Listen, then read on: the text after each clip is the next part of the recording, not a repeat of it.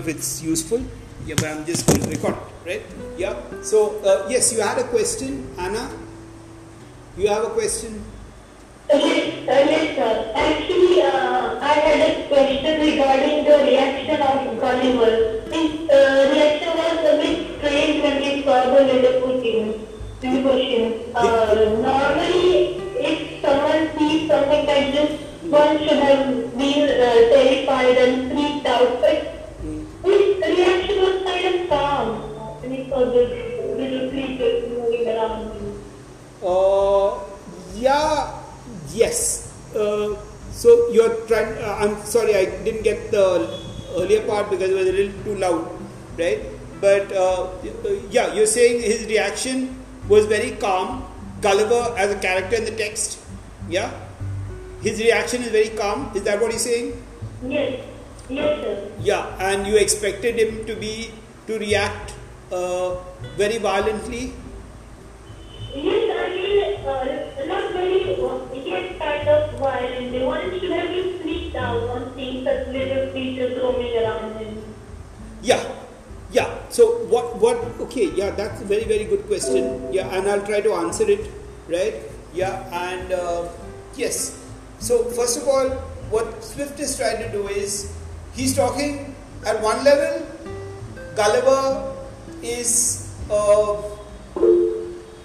in some ways, yeah, right? In some ways, yes, you've asked this question, what is the other one? There is, you're saying, but there is, that's very, but they are 10th of his size, yeah, yes, no, the question is, you have the idea of the little people and the gentle giant, right?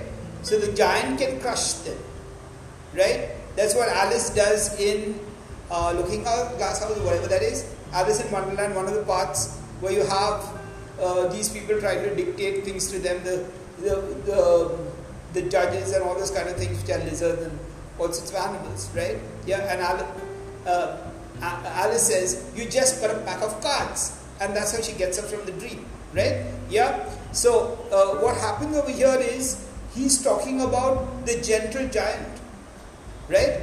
Yeah. And the question is, if you're an educated person, and if you're a sensitive person, and if you're this kind of philosopher king, okay, your suffering will not be understood by the little midgets. Do you get that? Right? Yeah. Nobody is going to understand this, and that's what a lot of bureaucrats, even in the Indian civil services and the administrative services and other services, right, keep saying, right? Because you have to actually be sensitive to these people, right? And they might throw slings and arrows at you, right? Yeah, and that's why this text, which is called the Tale of the Tub, becomes important, right? Because the Tale of the Tub is actually talking about this, everything being afloat and all those kind of metaphors that keep operating. But the question is, what do you do when you have the Catholics, the Protestants and the dissenters, right? And of course, Swift's sentiments are with the Anglican High Church, perhaps, right? Yeah. And you're trying to find a balance over here, and the only kind of position that you can have, which is a balanced position, is this idea of the gentle giant, right? And with Gulliver's Travels, I don't know if there are any texts before this in English literature which have this idea of the gentle giant, right? Yeah, so you have the small thug, which you'll find in all societies everywhere, right? Yeah, you'll find that in India, everywhere on the road, you'll have a small little person who's a gunda, okay, and has got nuisance value. Right? Not an educated man or woman, not women, no, we don't get in, but the idea is if women get up like that, it'll be very interesting, right? Where they actually become nuisances, but I don't think women actually do that, right? Yeah, I don't know if they get into all that, right? But the most important thing is we are talking about the idea of a petty person who can be a big nuisance, right? And in India you get plenty of them, right? Plenty of them who can actually create rackets all around, right? For no rhyme or reason, Yeah? And that's exactly what you have with people who are in the police, right? Yeah? I'm not talking about the people who, the police who actually go and kill other people and shoot them down and all that. No, I'm not even talking about that, right? But they say, well, this is a law. By this law, you have to do it, right? And it's a question of what Socrates would call people being ignorant, right? So, the Platonic idea is that all people are good, inherently good. That's the understanding, right? Yeah? But they are ignorant. And if they do all these things, it's not because they're wicked or bad, but they're ignorant people, right? Now that's the position of Gulliver, right? That's the position of Gulliver in the text. And he is standing outside them because he's not one of them, right? Yeah, and actually the satire and all that work with him actually being one of them. You get that? In the actual world, he's one of them, right? He's actually looking at how these things are operating, and he can see the mechanisms of the operations, right? It's like being a political science student or an English literature student and being aware of all the political mechanizations and being helpless, right? And because I'm educated, right? And because education gives me this kind of superior status or sophistication or whatever that status is, right? I become incapable of actually doing anything to people, right? Yeah, and you understand that people are acting nuts. What's happened? It's gone off, right? You understand that people are acting nuts. You understand that people are acting difficult, right? You understand where they're coming from, right? You're saying of destruction of a population, yeah, right? Some people actually believe in destroying a population, right? The policy is such that that's what we've done to the Dalits for centuries in India, right? Yeah, our policies have been to see that they're destroyed, right? And it's though the present government is trying to pick holes at Nehru. One of the saddest things about Nehru and Gandhi is that they were anti-Dalit, right? Yeah, and in a very sophisticated manner, right? So when you actually study the documents, you find that they're actually positing this whole idea of Hinduism being the religion of India, right? Yeah, and both of them, and that's what Gail Ongbid takes up rather strongly in Dalit visions, right? But then the question is, how do policies work, right? And we are talking about a person who can actually, Socrates is talking about the philosopher king, right? Who can see the whole situation around, right? And who knows how to act in it, right? And set it right. You'll get that in another text by a man called Miguel de Cervantes, right? Where this Don Quixote character is in many ways talked about as a mad person, right? Or a crazy person who's all the time reading, right? Okay, and the understanding is also that he can actually find faults, right? In the littlest of things, right? And he is at a philosophical level, so he doesn't get into the kind of problem, right? He can find faults with people's English, with people's Spanish, right? Because it's the Spanish, right? And he knows what the right forms are in the language, right? But he doesn't attack them for it, right? He lets them have the wrong forms of the language, right? It's like somebody talks wrong English to you, right? And you don't have a problem because you are not challenged because you know the language. You get that, right? Who are the people who are actually affected by all this, right? You'll find people who don't know English or don't know Spanish, right? Or don't know German, whatever that is, if you're speaking any of the languages, right? And some of them are very uncomfortable about it, right? They'll actually go out of the way to show that they are speaking the right stuff, though they're speaking the wrong stuff, right? Yeah, so that's the kind of thing that's going on over here. Perhaps it's because of Cervantes, because Don Quixote is a very important text as far as the history of the novel is concerned, okay? There was a Spanish gentleman who, of course, he died here in Baroda, and once he was telling me, he says, well, Shakespeare he's not even half as good as Cervantes, right? And he says, well, Shakespeare learned a lot from Cervantes, but he can't even really come up to that, right? So, well, that might be true. I don't know enough Spanish, and I've not read, I don't even know Spanish at all, right? And we can't even say that when we're talking about Shakespeare, can we compare him? All those kind of things we can't do, but somebody who knows both the languages may be able to do that, right?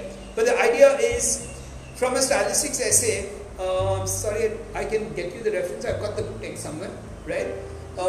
Actually, this idea of looking at Don Quixote as a madman, right? That's how many of us look at him, especially when we study him in English, right?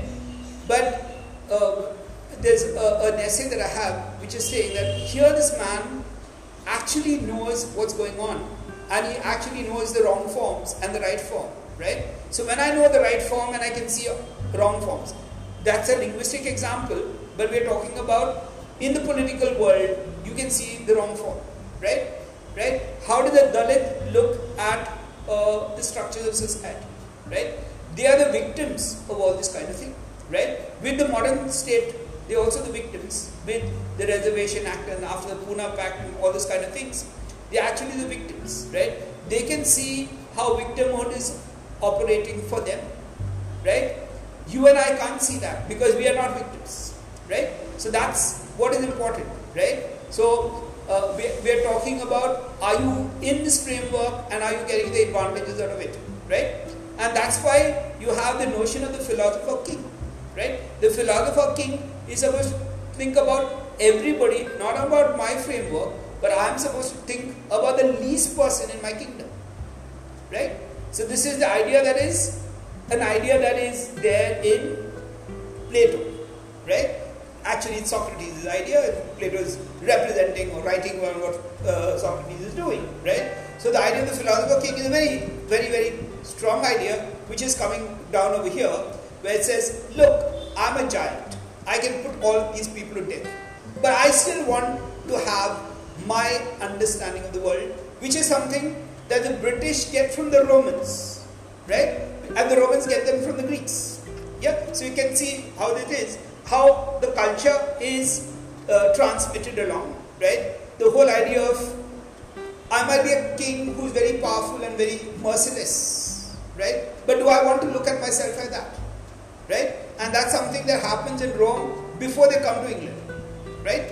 Yeah, so that's some kind of understanding of the human being and the idea of citizenship, which is a very, very important idea, right? Yeah, and the whole idea is I must appear and be a good person, right?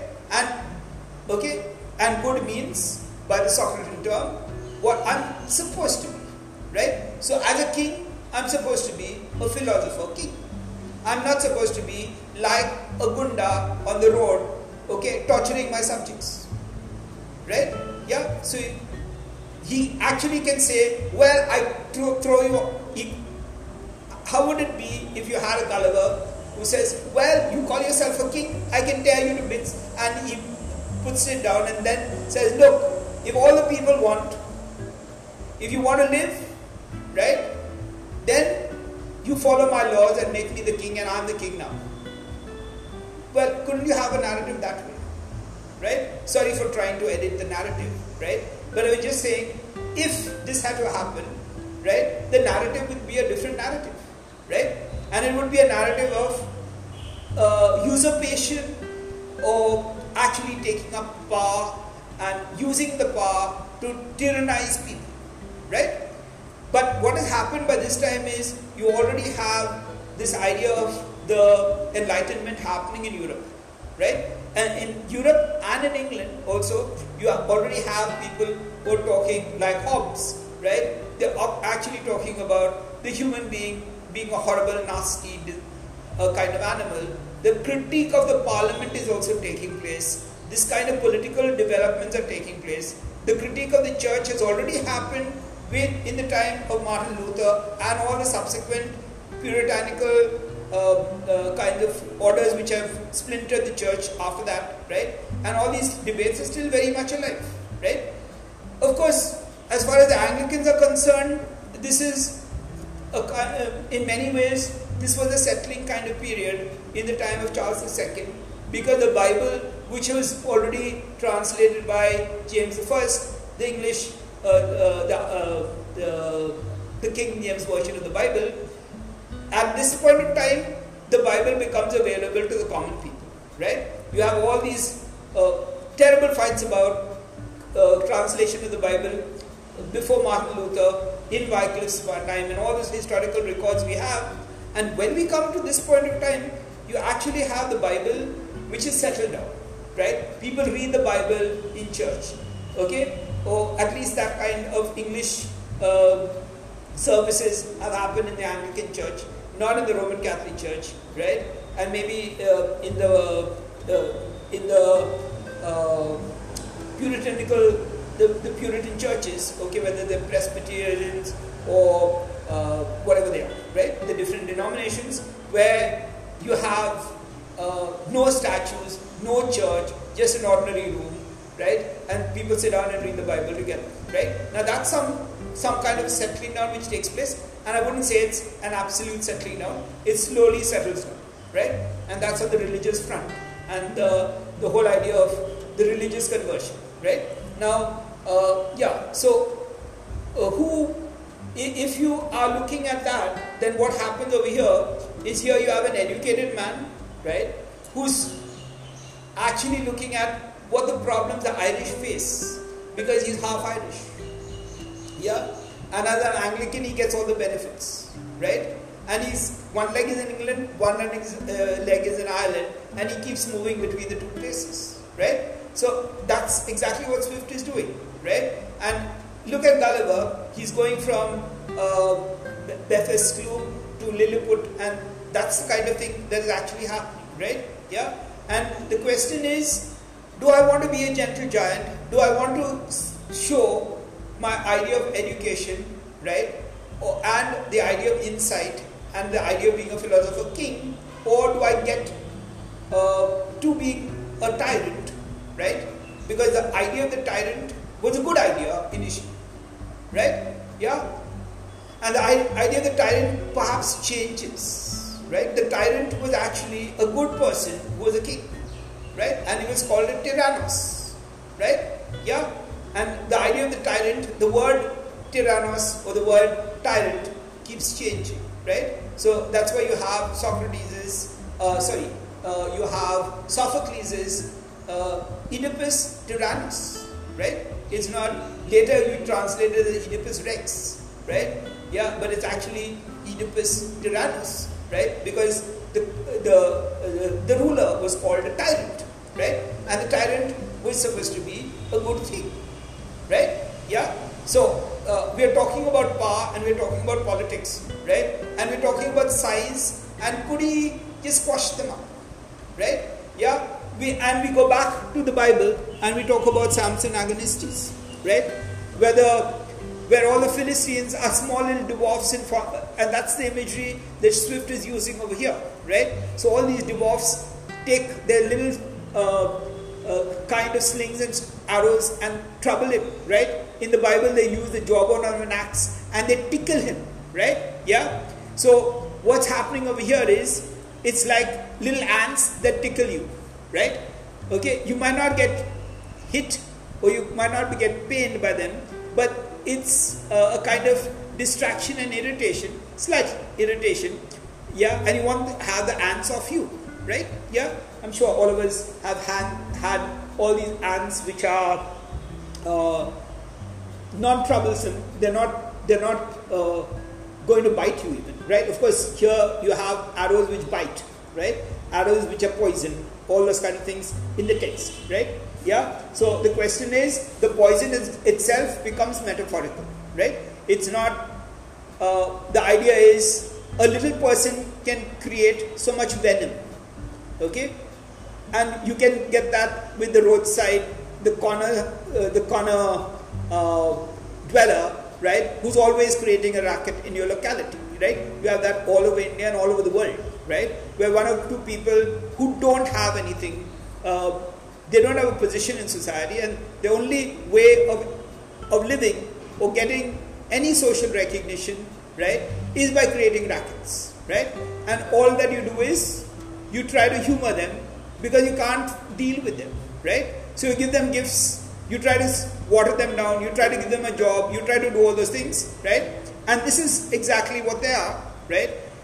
Now, of course, Swift is talking about many people who are like that, right? When you have your whole culture which is like that, then it's very difficult to manage. If you have one person, you can manage, you can put him right, right? Yeah, or try to pacify the person. But what happens when you have your whole country like that? That's what Swift is doing, right? And then it's not, he's saying that I would like to get the desire to get away from all this, right? Right? So you can interpret that as a symbolic act of getting away, right? And trying to get out of all this base kind of sexual allegations and impossible kinds of sexual allegations, etc. Right? Now, whether Swift was asexual or not, that's a question, and I don't know whether we can answer that, right? Because that's more speculation, and there are some kinds of critics who might go into that kind of area and say that, well, he was asexual. Some people might even go and say that he's gay. Unless we have proofs for that, I'm a little reluctant to go there, right? Yeah, so we don't know about all that. But then the question is, these are irritations which are used from time immemorial till today, right? Talk about somebody being corrupt, talk about somebody having a lot of women, right? All those kind of things, okay? And of course, I don't know if anybody has used the gay thing to calling somebody gay and that way to tarnish their reputation. I don't know if that's happened, right? Yeah, but and I don't know whether the gays would actually think that that's tarnishing of their reputation or anything of the sort. I don't know, right? I can't even. Of course, the gays are treated much worse than that. That's a different story. But this whole idea of using the idea of women and using the idea of corruption and money dealings and money laundering and all those kind of things have been old ways of denaturing somebody who's actually trying to do some work, right? Yeah. So that's one, and that's what all the Lilliputians in the metaphorical sense stand for, right? Yeah, and he's talking about the whole nation being like this, right? And we did all these things about reward and punishment and all that, right? And you find that that's a flawed system, right? The whole idea of reward and punishment, he's actually asking for a neutrality of the state, right? Yeah, why should the state interfere and give you a reward and give you punishment, right? Yeah, and the question is, the punishment might be in the way of taxes, right? So that's one of the ways of punishment, right, which we all accept as okay, right? We've all come to know that if I don't pay my bills on time, the state might tax me, right? And I don't have a problem with that, right? We've all come to accept that, right? Yeah, so that's what is punishment, right? And we all know that if we murder somebody, right, we can be hauled up by the judiciary and the police and be put in jail, right? So that kind of punishment is accepted by ordinary people, that this is the only way to deal with somebody who is antisocial, right? Yeah, so your question is important because it's actually talking about this idea is, can I crush them? Yeah, and in the text, as a giant, I can crush them, right? Yeah, and the question is, I choose not to. Right? I choose not to crush them because I have another kind of value system, right? And I'm this kind of a gentle person, right? So gentleness is a very important kind of value that Gulliver is actually trying to talk about, right? Yeah, and the idea is that this is small and it's beautiful because it's small, it's different, but I still regard them and respect them, right? So that's the neoclassical balance. Right? They have all these kind of very strange customs, but I'm not chastising them for it, right? I'm just taking them up and saying, well, these are the customs, they're strange, right? They're not the things that I believe in, right? But they do all these things, and I'm just observing it, right? And I don't think I should take arms against them because I'm not even in their system, right? Now, when you look at that politically, right, that becomes a very sad kind of story, right? Because I am in the system and I can't do anything. Do you get that? And that's actually what happens in Swift, right? And that's what happens to any educated person, okay? Whether you take India, you take Britain, or you take any thinking person has all these problems, right? Because there's only one way to do things, squash people up, right? And that's a thinking person won't do it. An educated person won't do it, right? And this idea, which you might have read in Ruskin, right? When he talks in the introduction to his, what's it called? Unto This Last, he's talking about a training in gentleness, right? Now that's something that comes up and that's very important, right? And of course, in our systems in India, I don't know whether we've got any training in gentleness, right? Because you don't find anybody who's gentle, right?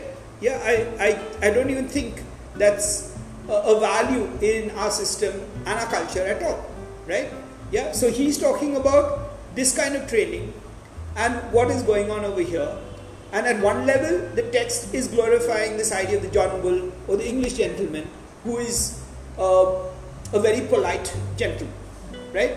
Okay, so that's the idea, right? And the idea is this is an educated person, a person who knows his philosophy and won't be this kind of a bully, right? Or this kind of tyrant because he is educated. Is that okay? I'm sorry, that was a long answer, but then your question also is the question of how do we deal with this, right? Yeah, any other responses? Or, sorry, there are some responses that we have. I'll just look at them, right? Yeah, destroying a population, yeah, and but they were 10th of his size and he could have crushed the entire population in twos, yeah, if he wanted to, right? Yeah, so yes, that's true. He could have, yeah, so why doesn't he do it, right? Or why don't you get a gentle ruler, and sometimes the gentle ruler is taken advantage of and all this kind of things, right? Yeah. Do you find that Gulliver is taken advantage of? Yes, he does, right? And he also sorts himself, right? Yeah, they try to use him to negotiate between Bethesda and Lilliput, right? Yeah, they're trying to use his strength and his power, right? Which is all what we can see that in international politics today, right? We can see what's happening between Modi and Trump and Putin and all these kind of things when we look at it, and how one is trying to use the other because they think one is bigger than the other, right? Yeah, so it's not out of our world, right? We're talking about size and who's stronger, right? At one point of time, everybody is trying to band with China, right? And they can't decide who's bigger. Is America bigger or China bigger, and which is the biggest, right? And always the little ones, like India is very little compared to China, right? In military strength and all sorts of things, right? Yeah, and America, India is still a small little player. India doesn't matter, right? So if you look at India and you look at Nepal, you look at Pakistan, you look at Myanmar, you look at all the places which are around the place, okay? Vietnam, Myanmar, all those kind of places, right? Then India is a very big brother, right? It's almost like a huge kind of is a big-sized creature, right? Yeah, and of course, at one point of time, you could have easily squashed them out, right? But if there is no international court of justice, if there are no international laws, right, then we go back to an earlier kind of barbarity, right? Yeah, so that's it, right? Or what we have, or you have your own people who pull the carpet under your own feet, right? Like what happened with Mrs. Gandhi when in 71 or 72, whenever the Indo-Bangladesh thing took place and you had this fight, yeah, it was already decided to take over Pakistan, right? Yeah, and somebody from the cabinet leaked it out. Yeah, we didn't we, I don't know whether they had sophisticated gadgets to find out who it was, right? But that's how it got around. And that's when we couldn't take over Pakistan, right? Yeah. So you might like to think about all these things when we're talking about the big and the little, right? Yeah. So when you're talking about a political system, which Swift is actually doing, right? You're talking about the giant, and what are the constraints of the giant, right? Okay, if you take the Samson kind of image, right, then they blind Samson out, right? Okay, here this is not, this is education, sophistication, culture, which is the kind of blind, restraint that the giant is exercising because of a different value system, right? And why would he want to? First of all, do they give him cause to squash them off, right? That's not there, right? Yeah, what they do is something that doesn't even matter, right? So that's the other side, right? It's irritating, it's disgusting, but it's not of any consequence, right? It's political, not of any consequence, and it's disgusting. It's a little thing, so you can ignore it and push on, right? Yeah, so that's the idea, right? And that's exactly how he behaves as a very polite kind of English gentleman, right? I don't know if I've answered that, right? But yes. Yeah. Yeah, what was the use of destroying a population, right? Yeah. What was the use of destroying a population? Yeah, some people just derive power by getting rid of people, right? Yeah, we've had all the totalitarian regimes, right? Your power, and whenever you call anybody great, whether it's Aurangzeb or Akbar or Ashoka or Alexander, okay, what is that great? Yeah, the great is how many people have you destroyed, then you're great.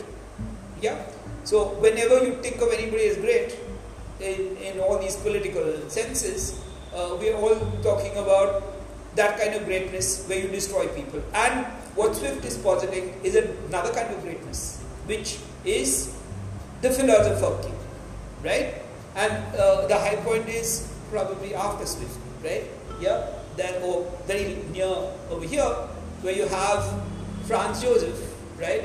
And the idea is, I think it's him, right? When we have the context for romanticism, where he runs away with a friend, right? And his father catches hold of him, and the king catches hold of him, and the what's this called? It's called the Kaiser, right? The Kaiser, right? Yeah, the Kaiser gets hold of him and he gets him back home. And the way he punishes his son, right? Yeah, who's going to be the next ruler, right?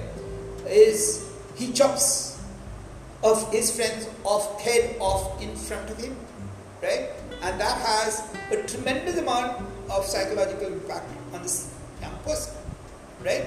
And he decides that he's going to be a good king by Socratic standards, right? That's the philosopher king, right? And he says, I love my people, but I don't trust people anymore, right? Okay, I have my dogs, I have my horses, I can trust them, but not human beings, right? Yeah, and let my horses and dogs love me, right? And the people love him, but he doesn't have that kind of, and he actually says, when I die, bury me with my horses and my dogs, right? So that's the kind of thing. And he actually is a good ruler. He thinks of the littlest person in his kingdom, right? So the idea of thinking of the little is something else that is being said over here. And the text is actually doing, has all these ideas around, right? So the question is, can he squash them up? Why would he want to squash them? Right? First of all, they've not irritated him at all, right? Yeah, and the kind of irritation is like these ants which come on you, and it's only irritating to have them on you. They're not going to bite you, right? And even if they try to bite you, or an ant, if an ant bites you, what do? Right?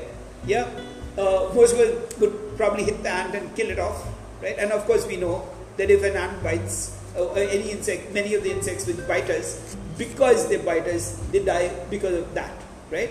Yeah, so they're actually fighting a far more powerful kind of creature right?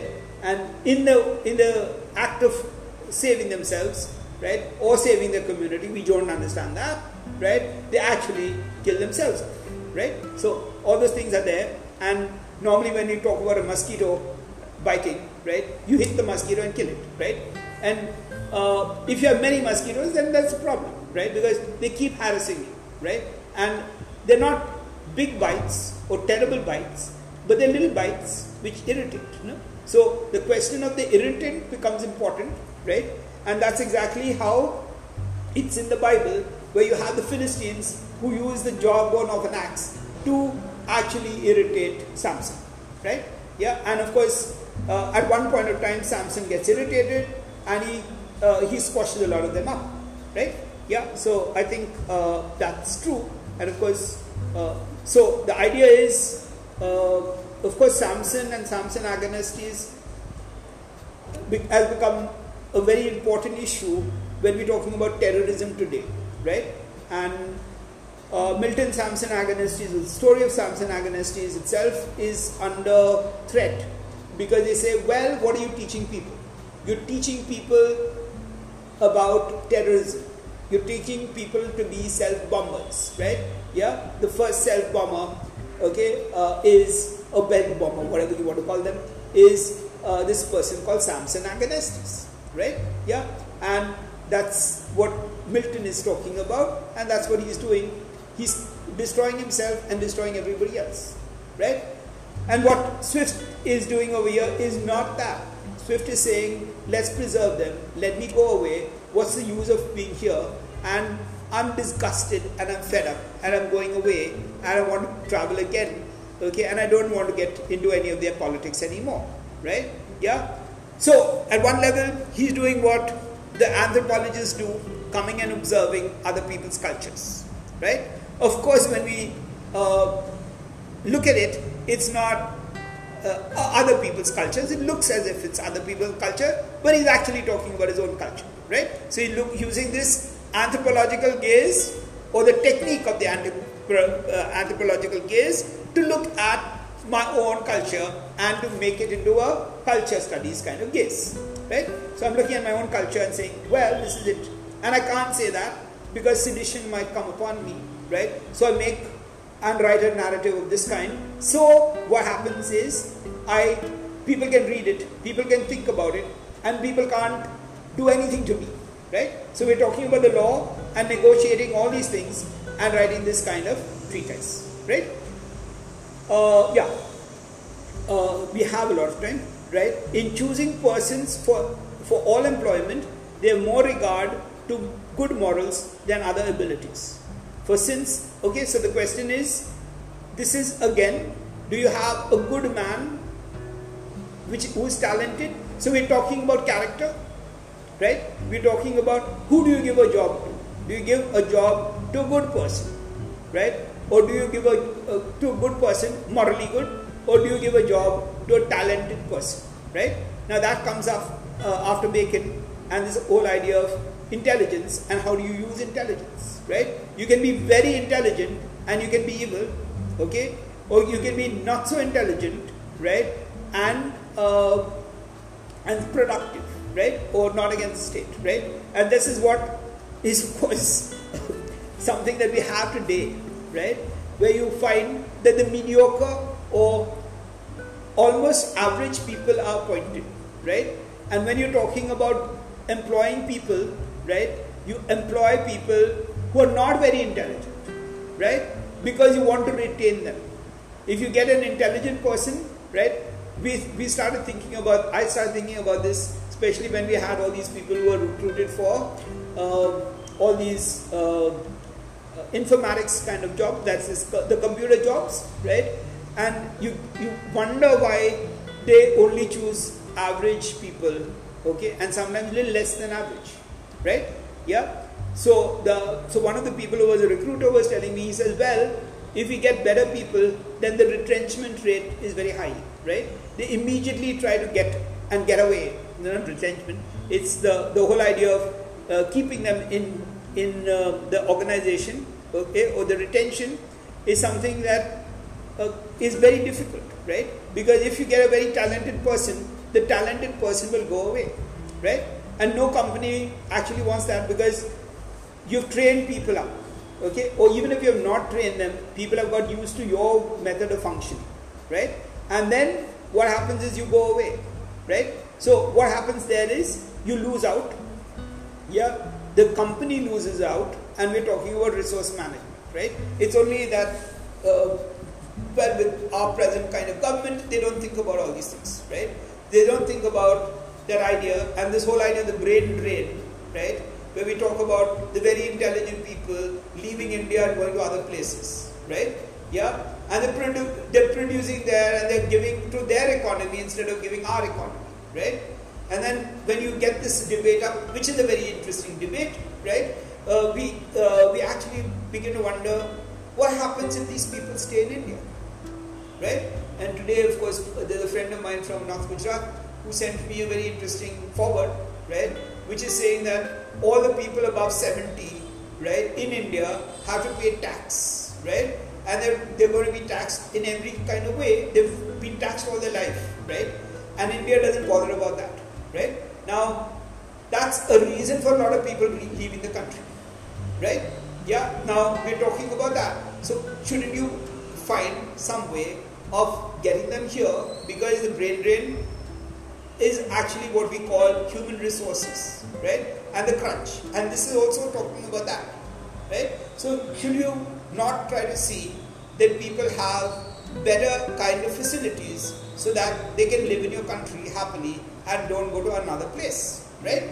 Yeah, so that's, of course, today's situation, right? But the question is, they're talking about a moral value and then the abilities, right? Okay, so one of the things that can happen, and that's, we're talking about in this Christopher Hill's idea of a century of revolutions, right? So what can happen is, if you get a more intelligent person, right, the person may actually take over your system, right, and control everything, right? Yeah, and that happens in universities all the time, right? And that's why our universities are in a mess today, because the people that they appoint are not good enough, right? And they don't get people who are better than them. Most people who try to appoint people who are less qualified than them, right? Because they won't be able to handle people who are more intelligent, right? I remember when I joined the maths department in Pune University, there was this giant of a mathematician called C.K. Raju, right, who had finished his PhD from the Indian Statistical Institute, Calcutta, or some fantastic place like that, right? And the head of the department was a political kind of appointee called Thackeray, right? Yeah, and of course he became the vice chancellor, which is what most of these people do, right? Who are not academically qualified, they somehow landed up as vice chancellors, right? Yeah, so he became the vice chancellor of North Gujarat University, and this happened just before I joined the maths department, and all my seniors used to tell me about the kind of the fight that took place, right? Because this man, who was the head of the department, actually says, "I'm going to take your interview," right? And of course, the reason was C.K. Raju used to smoke in class, right? Like another person called Professor Dadich, right? He used to have his lecture, and he couldn't have a lecture without smoking, right? So he used to have his lecture, keep smoking, and do the mathematics, right? And they were definitely brilliant. Dadich became the director of IUCA. That's the first astronomy kind of department that you have, right? Yeah, so that's it. And the head of the department came to interview Raju, and asked Raju, "Well, I'm going to take your interview." He says, "You are going to take my interview, I'll take your interview," right? Of course, that was democratic India, right? So you have all these kinds of issues if you have an intelligent person, right? So the governments dumb things down, and you want dumb people all around. Because if I want to be in power, right, then I have to see that I have people who are not very intelligent, right? So the excuse, of course, might be we're talking about a good moral person, but the idea of the good moral person is got a dig in it, right? And it's very political, because I say I want a good moral person, right? And not his intelligence, but his morality, right? And what happens over there? He might be good and he might be stupid, and that's important, right? Yeah, so we have an intelligent person and a good person which you would choose, right? And you would choose the good instead of the intelligent, because the intelligent is a danger and a threat to you, right? So you get all that, and he's actually talking about the politics of Lilliput, right? Yeah, so is that, I hope that has made sense, right? Yes, and yeah, you tell me when it's time. It's 45 minutes by my watch, right? By the timer, right? Yeah. For since government is necessary to mankind, they believe that the common size of human understanding is fitted to some station or other, and that Providence never intended to make the management of public affairs a mystery to be comprehended only by a few persons of sublime genius, for which they seldom are three born in an age, but they suppose truth, justice, and temperance are the like to be in every man's power, and the practice of which virtues assisted by experience and of good intention would qualify any man for the service of the country, except where a course of study is required, right? Now that's a wonderful long sentence, right? And that's the kind of style that you have, right? Please notice that this is a huge sentence that we have, which later becomes what you call the Victorian sentence, right? Which is slowly disappearing. Yeah, maybe 20 years ago, you still found that in the newspapers, right? The huge Victorian sentence. And of course, when I was in Patan, we had a person who was a Sanskrit teacher. I think he had retired already, right? He was Mr. Brahmabhat, right? And he was a very, he was actually one of the only people I found, right, who would actually give you, when he spoke, he would give you a Victorian sentence with a full stop and the comma, etc., right? Now, I've never seen anybody like that, and those people have perhaps gone away, right? But these are Indians who learned English from textbooks, right? And the Victorian sentence is this long, it's later called the Victorian sentence. Victoria is much later than this, right? And it's actually this kind of long kind of sentence which is important when we're talking about control of the language, right? And can we write such long sentences? And one of the things that Swift is doing, Swift is showing us, may not be deliberately, but this is the style of English that they learn at that point of time. Or he writes in that kind of manner, right? And that's linking it to official kind of discourse and Latinate syntax, right? Where you have tremendous control over the sentence, right? So we might begin with small sentences, and the ideal is, of course, to write a long sentence like this, right? Where a peculiar part of the English language is how do you get different disparate ideas and combine them into one sentence, right? So can you just look at that and think about that sentence, right? And that's very interesting, because today everything after the internet is how do you make only simple sentences, right? So even compound sentences are discouraged, right? But we're talking about simple sentences, and we try to make everything in simple sentences. That's the internet style, because when I was a .com, a .com executive or whatever they called me, right? I had to actually learn how to write these kind of things, right? Okay, because in 8 seconds, if I can't read it, I will close the site down. That's 8 seconds, right? So you have to write a sentence which makes sense to somebody who's reading it in 8 seconds, right? So this kind of sentence, you'll have to go back and read it, right? And you get it in choosing persons of all employment. Yeah, the more regard for gold models and greater abilities. For since government is necessary to mankind, right? Now that is a given. Government is necessary for mankind, right? Okay, that's there in the British psyche, and then we have to have a government, otherwise we have something called anarchy, no government, Archy is a room, anarchy is no room, right? Yeah, we have to have a government, right? No government is not okay. That means it's anarchy, right? So they believe that the common size of human understanding is fitted to some station or the other, and that Providence never intended to make the management of public affairs a mystery, so be comprehended only by few persons of sublime genius, right? Now, only some people will understand all the workings of the government, right? Yeah, and management of public affairs, right? And of course, it's not supposed to be a mystery, right? We have problems with the PM Cares Fund because we are saying that there's no transparency, right? Yeah, and government cannot be a mystery, right?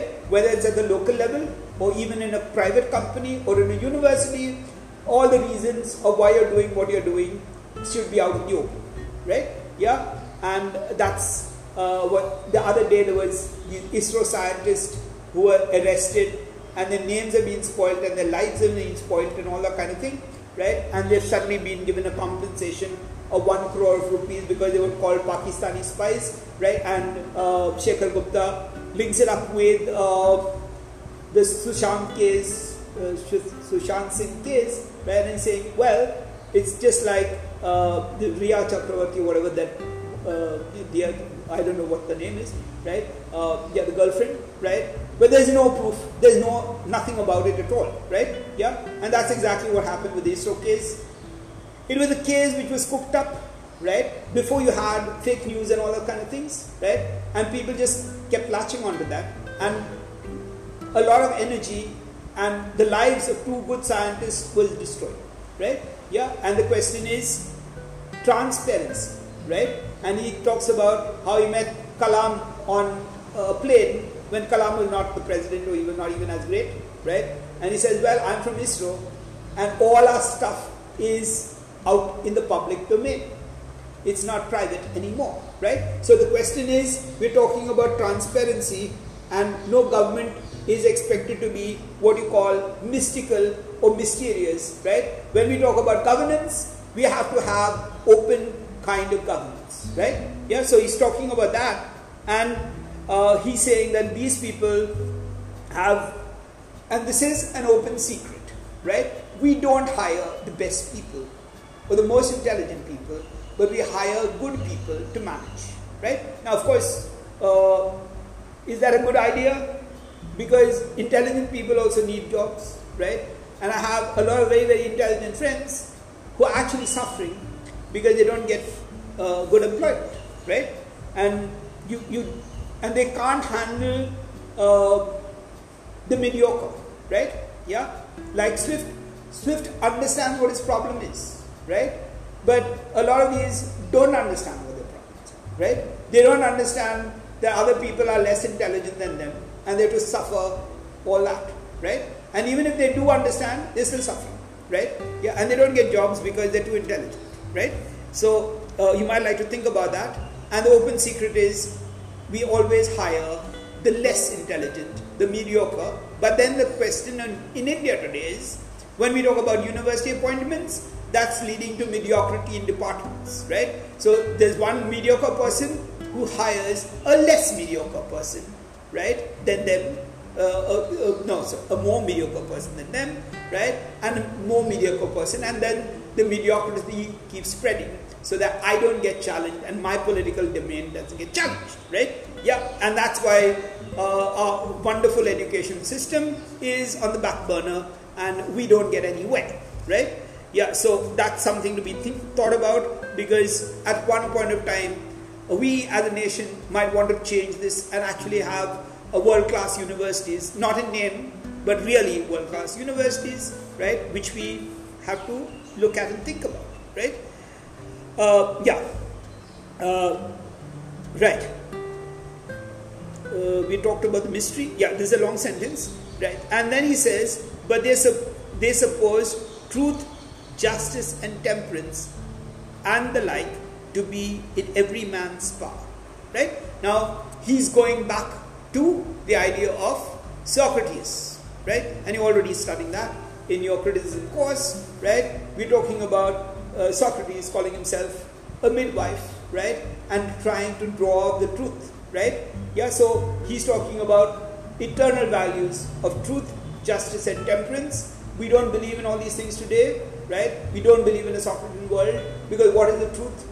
Your truth and my truth are different, yeah? And that's the world that we come to in the 20th century. But Socrates believed that there was something called truth, right? And everybody knew the truth. And we've all come from a world where we knew the truth, and therefore we could recognize truth, right? Now that's a one kind of position.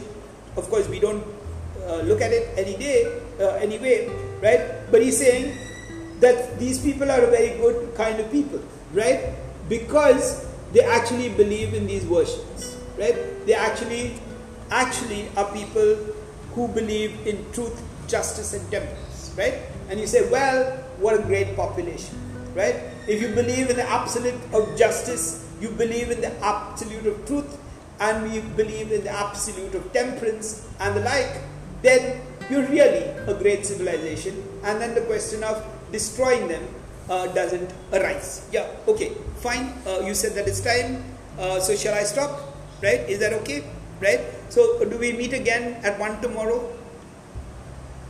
Yes or no? Yes, okay, fine. And I'll wind up and I'll send you this. I hope I answered your questions, and I hope this makes sense, because the text is not as simple as it seems to be, right? Yeah, and I'm sorry I'm giving you Indian examples so that we can actually understand what's going on and understand our own world, because that's the position that the text is supposed to take us to, right? Otherwise there's no point in studying it if we don't keep India in mind, right? Otherwise we'll be like the NEP, where you're going to get foreign people who don't understand India, don't understand Indian history, talking about things. Yeah, thank you.